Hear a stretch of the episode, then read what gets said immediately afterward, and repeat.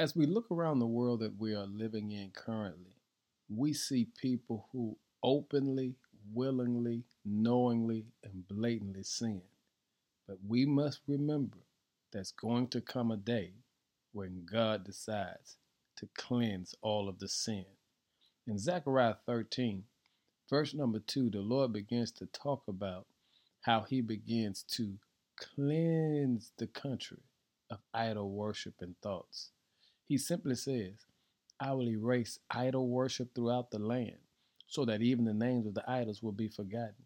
I will remove from the land both false prophets and the spirit of impurity that came with them. And if anyone continues to prophesy, his own father and mother will tell him, You must die, for you have prophesied lies in the name of the Lord. And as he prophesies, his own father and mother will stab him.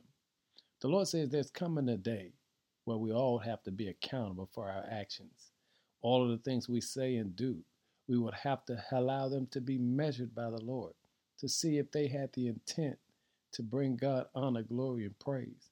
And we're challenged right now to make sure that we do the things that God is pleased with. God is saying there's coming a day where you've got to answer for your good and your bad. There's coming a day when all of us have to give an account for our stewardship. And I challenge us today to analyze our lives, to analyze what we say and what we do, what we're connected with, to make sure that our hearts are pure, that our motives are God pleasing, that we can begin to cultivate a life that God is pleased with.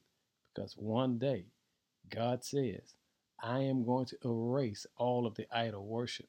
That means anything that you're doing that He's not pleased with will come to an end. Hey, family, as we continue to post our prayers today, let's make sure we not only pray for each other, but pray that we will begin the process of aligning our lives with the Master. Ask God to give you what you need to make the necessary adjustments, and then ask God to give you what you need to begin to stay the course. Post your prayers today because someone needs to know that God is not pleased when we voluntarily go against His word. Lord, we thank you for this opportunity to get our own houses in order, for the cleansing has begun. In Jesus' name, amen.